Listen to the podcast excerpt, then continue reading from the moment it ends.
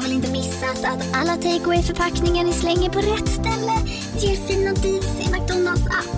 Även om skräpet kommer från andra snabbmatsrestauranger. Exempelvis... Åh, oh, sorry. Kom, kom åt något här. Exempelvis... Förlåt, det är något skit här. Andra snabbmatsrestauranger som... Vi, vi provar en talning till. La, la, la, la, la. La, la, la, la. Bara på Storytel. En natt i maj 1973 blir en kvinna brutalt mördad på en mörk gångväg. Lyssna på första delen i min nya ljudserie. Hennes sista steg av mig, Denise Rubberg. Inspirerad av verkliga händelser. Bara på Storytel. Demideck presenterar Fasadcharader. Dörrklockan. Du ska gå in där. Polis? Effektar? Nej, tennis tror jag. Pingvin. Alltså, jag fattar inte att ni inte ser. Va? Nymålat. Men det var många år sedan vi målade. Demideckare målar gärna, men inte så ofta.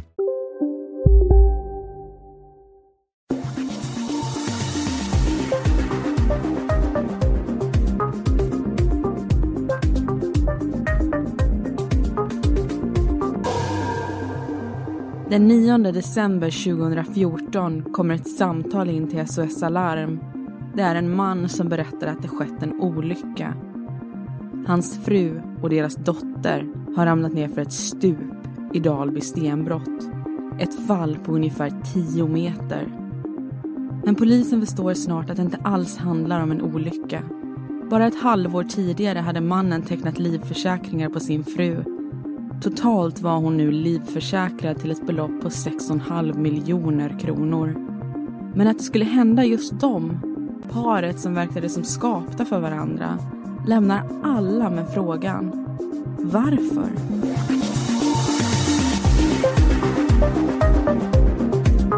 Du lyssnar på Mordpodden.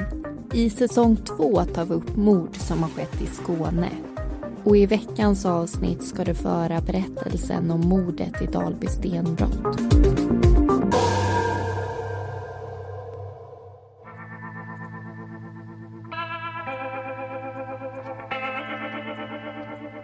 Den allra lyckligaste dagen i livet är för många den dagen när man får barn. Att ha skapat en människa tillsammans och få se den ta sitt allra första andetag är en obeskrivlig känsla. Det var det även för det gifta paret Christian och Mia. Efter flera år av barnlängtan fick de äntligen sin dotter Olivia i februari 2014. Men redan i december samma år skulle den till ytan lyckliga familjen krossas totalt. Anledningen är lika ofattbar som den är fruktansvärd enligt både närstående och utomstående.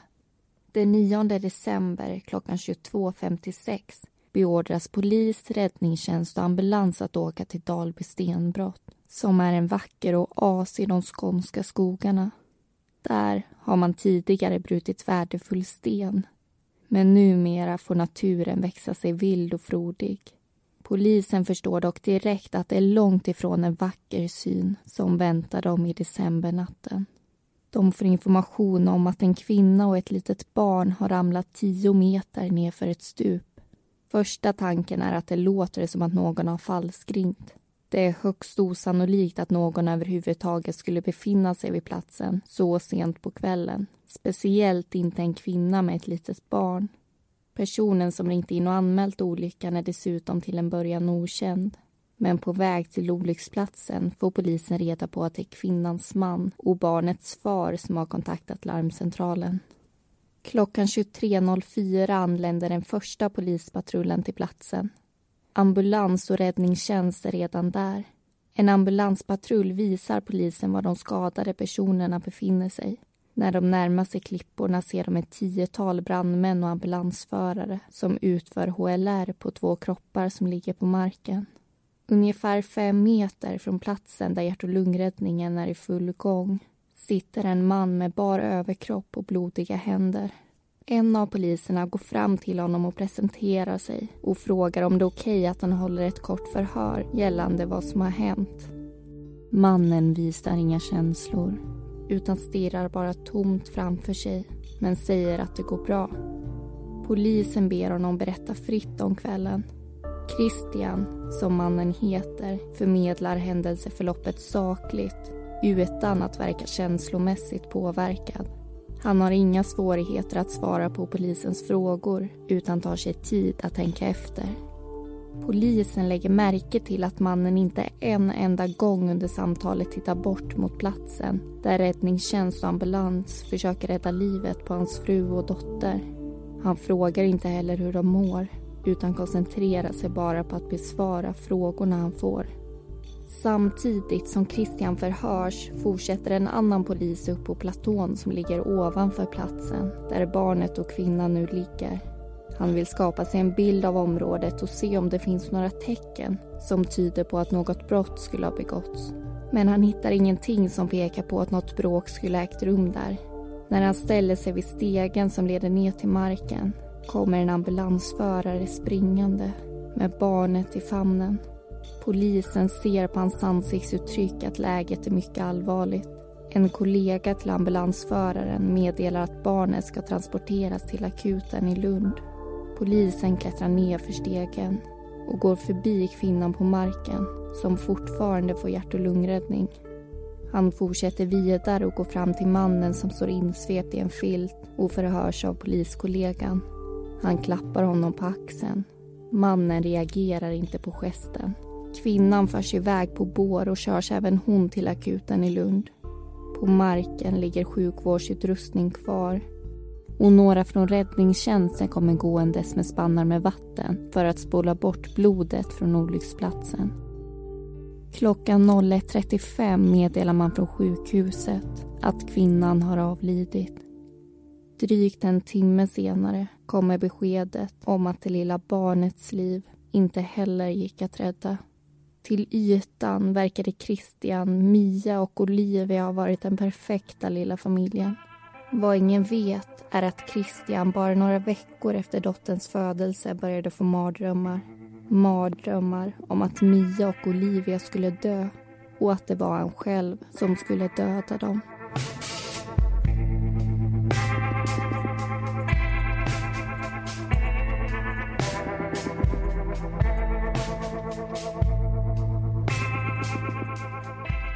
Och där hörde vi första delen utav mordet i Dalby stenbrott och jag är Linnea. Och jag är Amanda. Och det är som vanligt vi två som leder dig igenom det här mordfallet. Och jag tycker att vi ska börja lite med hur, ja, hur Christian och Mias relation och bakgrund var. Vad hände liksom innan det här? Ja, för nu har ju vi hoppat till slutet egentligen. Mm. Så man vill ju veta, ja men har de, finns det något svartsjukedrama? Va, vad är det som är fult i deras relation som leder till att det här sker? Men grejen är att vi har ju inte hittat något sånt överhuvudtaget. Och inte heller tingsrätten hittar ju det, för Nej. i domen så beskriver man ju deras exakt det här relationen och bakgrunden. Och det vi får veta det är att det finns inga varningsklockor som ringer någonstans. Ingenting som talar om att det här skulle kunna ske. Nej, och de träffades ju i en studentkorridor. De bodde på samma ställe och de pluggade i Lund och Christian pluggade då till civilingenjör och Mia ekonomi.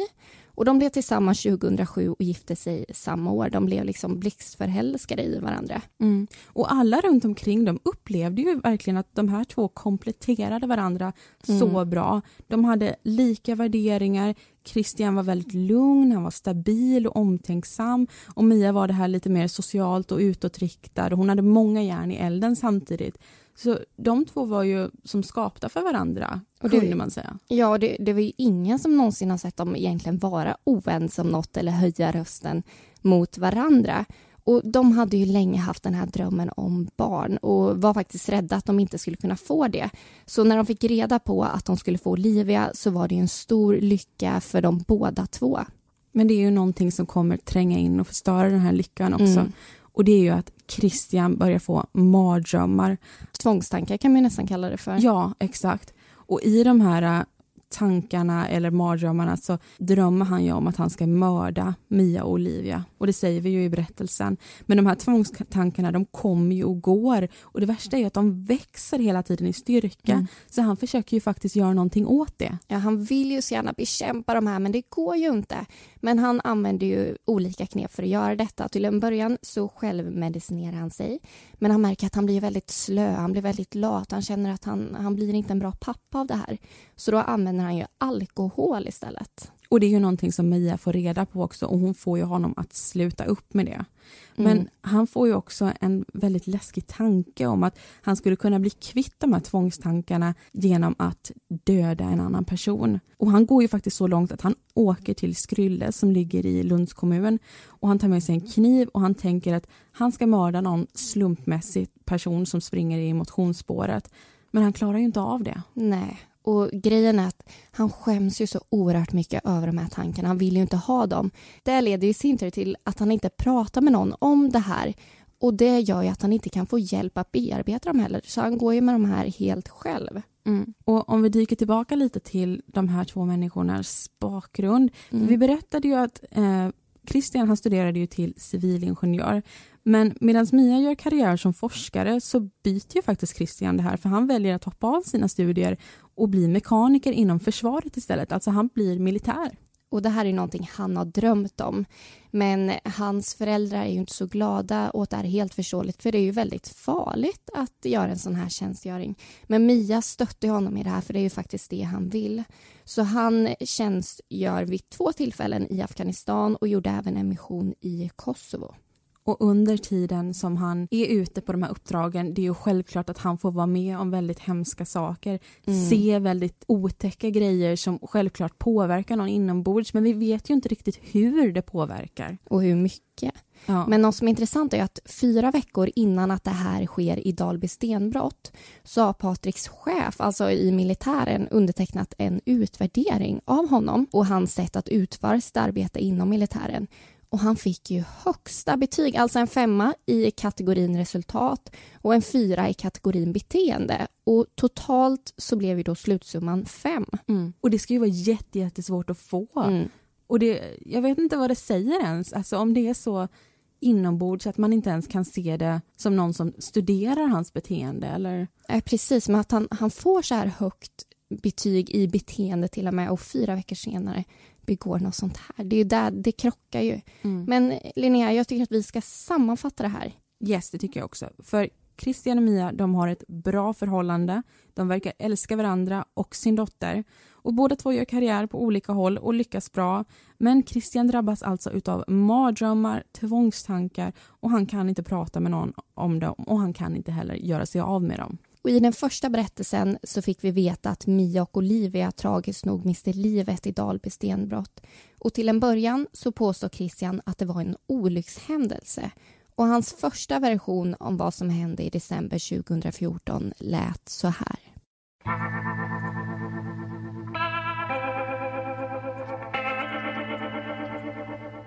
Det är den 9 december 2014. Klockan är halv nio på kvällen Christian och Mias tio månader gamla dotter Olivia vaknar och verkar inte ha några planer på att somna om igen. Efter en timme bestämmer sig Mia för att ta med sig Olivia och gå en promenad vid Dalby stenbrott. Christian stannar hemma under tiden. Det lät på Mia som om de bara skulle vara borta en liten stund. Så när de inte kommit hem efter en timme så börjar Christian bli orolig. De hade bara haft pyjamas på sig och dessutom gått vilse i Dalby stenbrott en gång förut. Han ringer därför till sin frus mobiltelefon, men hon svarar inte. Det är dock ingenting han blir förvånad över. Mia brukar nämligen lämna sin mobiltelefon i bilen. Runt klockan tio på kvällen bestämmer sig Christian för att åka ut och leta efter dem. Han tar med sig en av deras hundar, som dessutom är bra på att spåra. Och när han kommer fram till Dalby stenbrott så ser han Mias bil som står på parkeringsplatsen. Han släpper ut hunden och märker på en gång att någonting är fel Hunden drar ivrigt iväg och börjar spåra på en gång. Christian hade tänkt gå skogsrundan men hunden verkar vilja gå ner direkt mot vattnet. Han följer efter och går upp på en ås där han har bra översikt och där ropar han efter Mia. Har han tur kanske hon hör honom.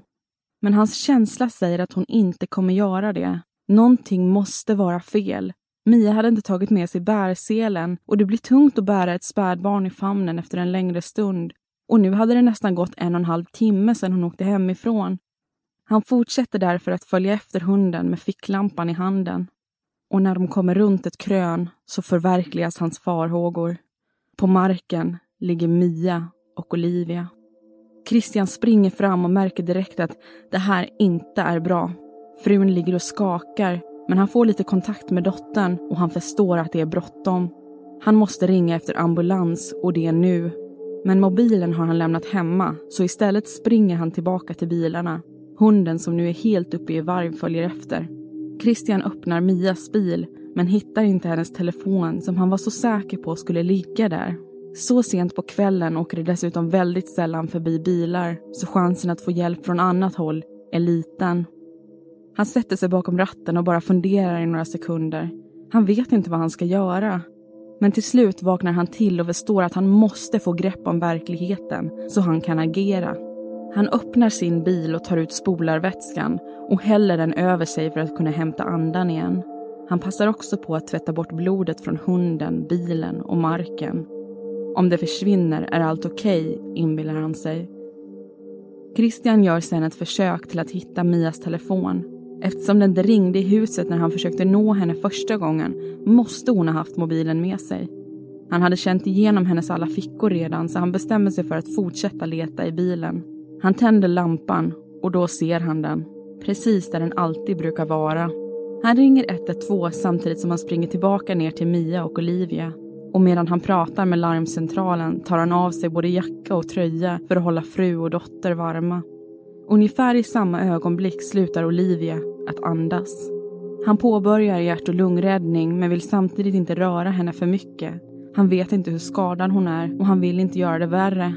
Men genom telefon blir han beordrad att flytta dem båda och placera dem i framstupa sidoläge, vilket han också gör. Men så slutar även Mia att andas och Christian får lämna Olivia en stund för att hjälpa frun istället. Och så får han fortsätta. Fram och tillbaka, fram och tillbaka. Hela tiden prioriterar han den person som är tyst. För han har lärt sig i försvaret att om man gör ljud ifrån sig så kan man oftast andas. Efter en stund, vilket för Christian känns som en evighet, kommer äntligen ambulans och räddningstjänst till platsen. Han viftar med sin ficklampa allt vad han har och skriker för att de ska kunna se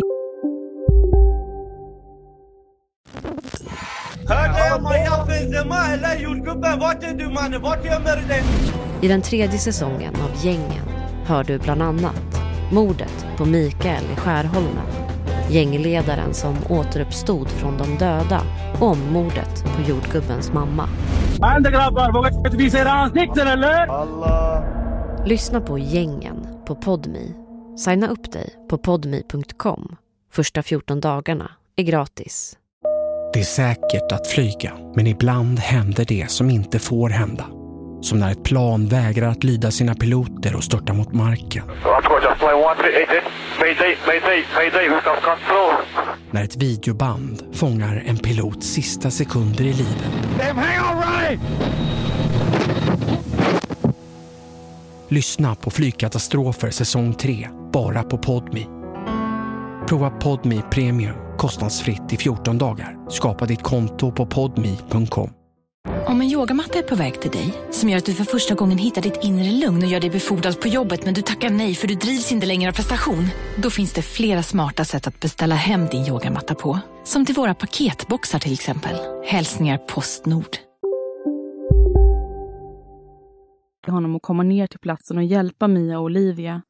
En del av honom vill springa upp genom terrängen för att visa dem vägen men han vill samtidigt inte lämna sin fru och dotter som behöver fortsatt hjärt och lungräddning.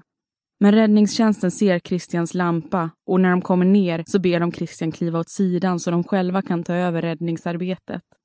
Det här är den version av vad som hände den där hemska decemberkvällen 2014 som Christian ger till polisen i förhör. Han påstår att han själv tror att Mia gått längst upp på klipporna och njutit av utsikten men att hon då råkat komma för nära kanten som kan ha varit mjuk efter regnet och helt enkelt tappat balansen och trillat ner med Olivia i famnen. Han säger att det inte är ett alternativ att Mia hade hoppat med flit. Då borde hon ha gjort det från ett högre stup och det såg dessutom ut som att de hade rullat på klippkanten och som om Mia hade försökt skydda Olivia med sin egen kropp. Men sen måste dottern ha rullat ur famnen när de nått marken. Polisen tror inte heller att det handlar om självmord. Däremot tror de på en helt annan version än den som Christian ger. En version som har andra förklaringar på varför Christian lagt fokus på att spola undan allt blod och varför man även hittade blodspår hemma i huset. Och i den versionen är inte Christian hjälten som försökte rädda livet på sin fru och sitt barn. Inte alls. Christian och Mia hade så länge de varit tillsammans varit ett lag. De renoverade huset tillsammans, brukade spela spel på kvällarna och gå långa promenader. När Christian kom hem från Afghanistan den senaste gången så tog de en intensivkurs i jakt tillsammans och tog jägarexamen båda två. Ingen av dem hade jagat förut. Det var de två mot världen och in i det sista var det ingenting som tydde på någonting annat. Sist de träffade Mias föräldrar pratade de om julen. Paret hade bestämt att de skulle vara hemma och fira för att komma ner i varv. Mia skulle på konferens i Malaga, så de skulle åka dit alla tre, någonting de verkligen såg fram emot. Christians mamma hade pratat med sonen i telefon dagen innan det fruktansvärda inträffade. Olivia hade vaknat av ringsignalen, så han la ifrån sig telefonen och gosade med dottern tills hon somnade igen. Han brukade alltid prata mycket om Olivia och vad hon gjorde och vad hon hade lärt sig sen sist. Han var en stolt pappa. Detta gör det naturligtvis ännu svårare att förstå det som hände sen. När beskedet om vad som hade hänt kom sa alla nära och bekanta samma sak. Inte Christian. Vem som helst, men inte Christian.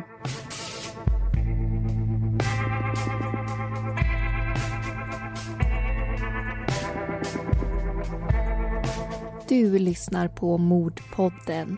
I säsong två tar vi upp mord som har skett i Skåne.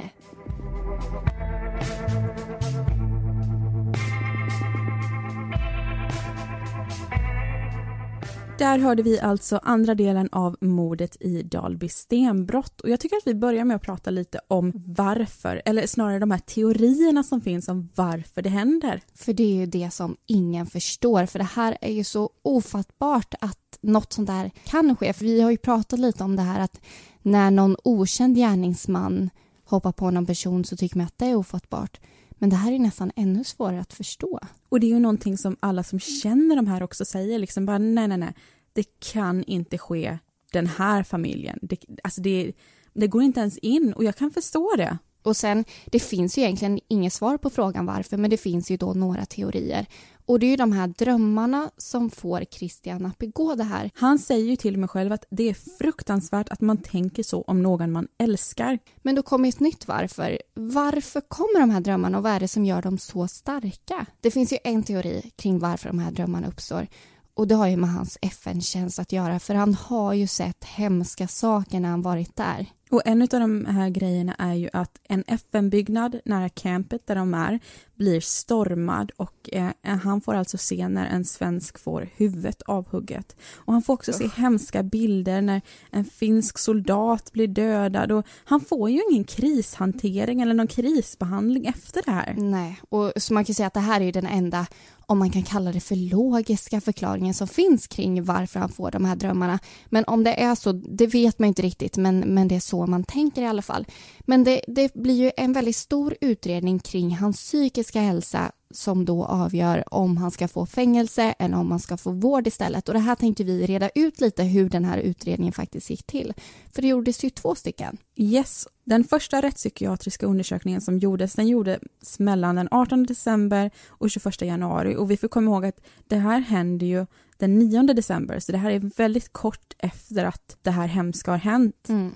Och resultatet av den första utredningen, det blir att han har begått gärningarna under påverkan av en allvarlig psykisk störning.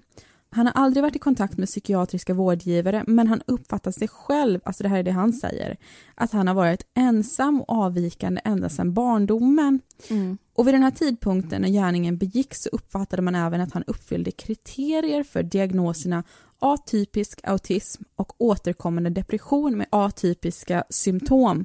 Och jag vill gärna att du förklarar, liksom, vad betyder det här? Har han autism alltså? För det är väl någonting som borde ha setts? Ja, för det här atypiska eller atypiska eller vad man kallar det. Jag har förstått det som att det innebär att man har symptom för en diagnos men man uppfyller inte kriterierna för att bli diagnostiserad.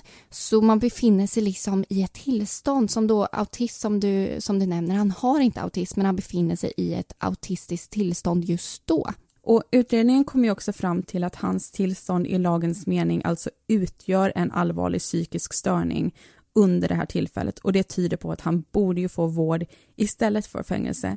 Men det finns ju också någonting som är lite tveksamt med den här utredningen och man utgår ju dels ifrån hans egen beskrivning av sig själv. Mm. Det är en av de här sakerna man påpekar. Men också att han, man har restriktioner när man gör den här undersökningen av honom. För man kan till exempel inte observera honom i samspel med andra övriga intagna på avdelningen och det är ju jätteviktigt för att man ska få det här få reda på hur en person agerar socialt med andra. Mm. Men då valde man då för att uppnå en större säkerhet att ta hjälp av Socialstyrelsens rättsliga råd som är en högre instans som då gjorde en egen bedömning av Christian. Och de kom fram till att han mycket riktigt begått gärningarna under påverkan av en psykisk störning men att den faktiskt inte var så allvarlig. För man anser då att han har haft förmågan att förstå situationen som han befinner sig i. Så den här psykiska påverkan är inte så stark så att det är den som avgör om han, han vet, begår det här eller inte. Han vet alltså vad han har gjort menar de? Ja, precis. Han var medveten om det och det var inte det psykiska som, som avgjorde om han skulle göra det eller inte. Och han har heller ingen störd verklighetsuppfattning och de håller inte med om de här diagnoserna som vi tog upp tidigare. Och han har ju faktiskt berättat, som vi tog upp i, eh, den förra berättelsen, på ett väldigt rationellt och logiskt sätt vad som har hänt utan tecken på förvirring. Och han hittar ju på ett falskt händelseförlopp, alltså mm. det om att det var en olycka som hade hänt. Ja, just det, det berättar han. Ja, och att komma på en sån här version, det kräver väldigt mycket ansträngning av hjärnan när man gör det på ett sånt utförligt sätt. Så det är mycket lättare att hålla sig till sanningen om man tänker just den, psykiska som, som krävs. Så även om den här psykiska stressen eller störningen som han hade innefattade en bristande impulskontroll så menar man att det här är ju faktiskt långt ifrån en impuls det han har gjort. För han har ju planerat det här under en väldigt lång tid och i detalj som vi ska gå in på alldeles strax. Mm. Men vad är anledningen till att man kom fram till så olika slutsatser undrar man ju nu. Ja, man tror att det kan bero på att den här rättspsykiatriska undersökningen gjordes i ett för tidigt skede av rättsprocessen. För det var ju så att stora delar av förundersökningen var inte tillgänglig då och han befann sig faktiskt i en kris när man gjorde här, den här utredningen. Mm. Och sen är det ju då upp till tingsrätten att ta ställning till de här båda utredningarna och besluta om det blir vård eller fängelse efter det. Och vad det blir för påföljd det kommer vi avslöja i slutet av avsnittet. Och för att komma dit så ska vi självklart återgå till berättelsen för vi har tidigare fått ta del av olycksversionen som Christian hittar på. Men nu ska vi få veta vad det var som egentligen hände.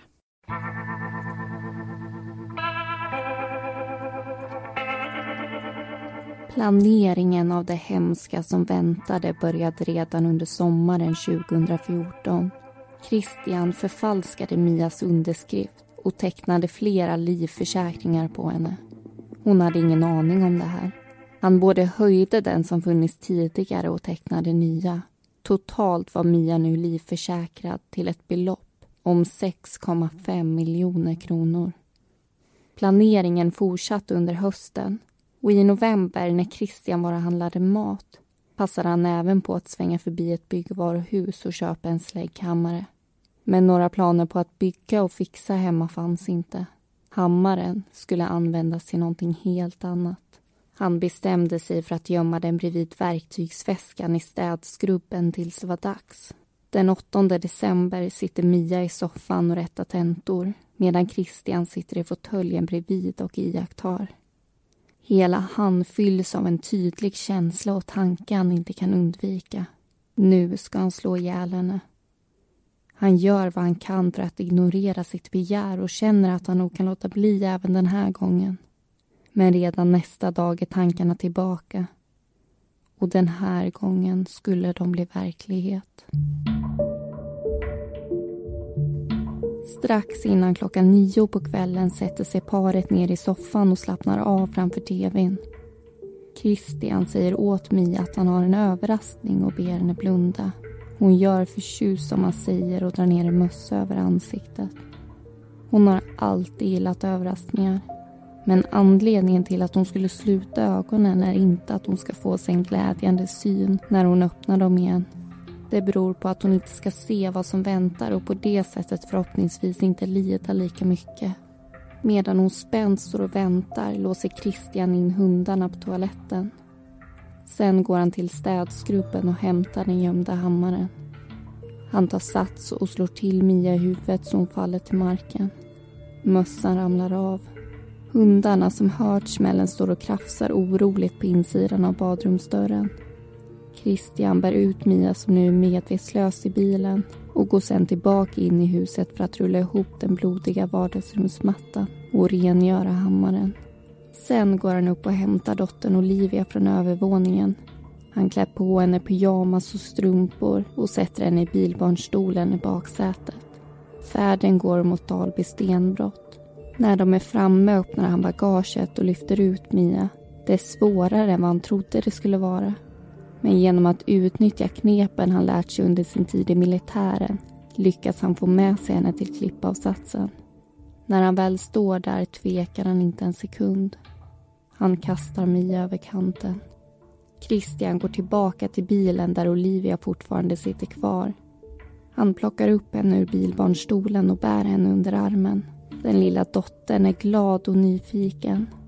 Christian tar med sig henne till samma avsats där han precis kastat ner hennes mamma. När han står där vid kanten och håller upp Olivia framför sig tittar hon på honom och ler. Han vill ta henne därifrån. Hon är en sån fin bebis. Världens bästa bebis i hans ögon. Men han vill samtidigt inte att hon ska få veta vad som har hänt hennes mamma. Så istället för att åka därifrån släpper han även sin älskade lilla skatt över kanten. Han klättrar ner för stegen och går fram till Mia och Olivia. När han sen går tillbaka till parkeringen ser han en lampa som lyser och en bil. Han springer snabbt bakom ett träd tills bilen försvinner. Sen springer han hemåt så snabbt han kan längs vägen. Så fort det kommer en bil slänger han sig i diket för att inte bli upptäckt. När Christian kommer hem fortsätter han städa undan spåren efter det som har hänt. Hans plan är att försöka få det hela att se ut som en olycka. Han släpper ut de uppspelta hundarna från badrummet och bestämmer sig för att ta med sig deras svarta jaktlabrador tillbaka till stenbrottet. Han tar deras andra bil och kör tillbaka. Där använder han spolarvätska för att göra rent den andra bilen och platsen runt omkring. Med hunden vid sin sida går Christian sen längs med samma stig där han för en stund sen bar med sig Mia. Han passar på att rafsa bort blodet han ser. När de kommer fram till frun och dottern ser han att Olivia rör lite på sig. Kanske kommer hon klara sig. När han känner igenom sina fickor inser han att han inte tog med sig sin mobiltelefon. Så han springer tillbaka till bilen för att leta efter Mias. Han hittar den och ringer 112. Till slut kommer också hjälpen dit. Men det är för sent. Mias och Olivias liv gick inte att rädda. Händelsen i december 2014 är en tragedi som vi nog aldrig kommer glömma. Allra minst Christian själv. Allt som är viktigt för honom och allt som han älskar har han förstört. Han vet att han har gjort det, men han vet inte varför.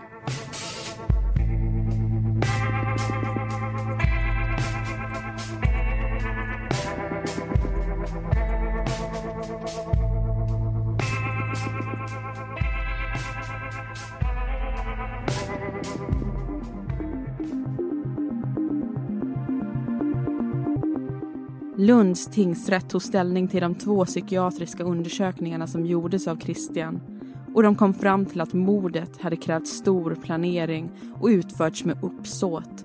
Därför dömdes han till livstidsfängelse. Domen överklagades till hovrätten som fastställde påföljden. Och det var allting som vi hade att berätta om mordet i Dalby stenbrott. Alla personer i berättelserna heter egentligen någonting annat och all information den är hämtad ifrån domar, förundersökningsprotokoll, böcker och artiklar. Glöm inte att gå in och gilla Mordpodden på Facebook och Instagram och kika gärna in på vår hemsida mordpodden.com. Och nästa vecka åker vi norrut i Skåne och då ska vi berätta om hatmordet i Klippan.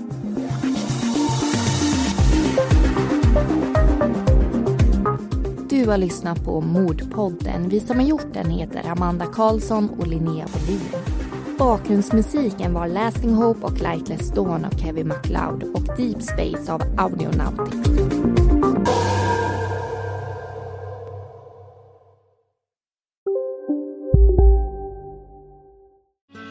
Susanne Axel här. När du gör som jag och listar dig på en av Krys vårdcentraler får du en fast läkarkontakt som kan din sjukdomshistoria. Du får träffa erfarna specialister, tillgång till lättakuten och så kan du chatta med vårdpersonalen. Så gör ditt viktigaste val idag, lista dig hos Kry. Var du än är och vad du än gör så kan din dag alldeles strax bli lite hetare. För nu är Spicy Chicken McNuggets äntligen tillbaka på McDonalds. En riktigt het comeback för alla som har längtat.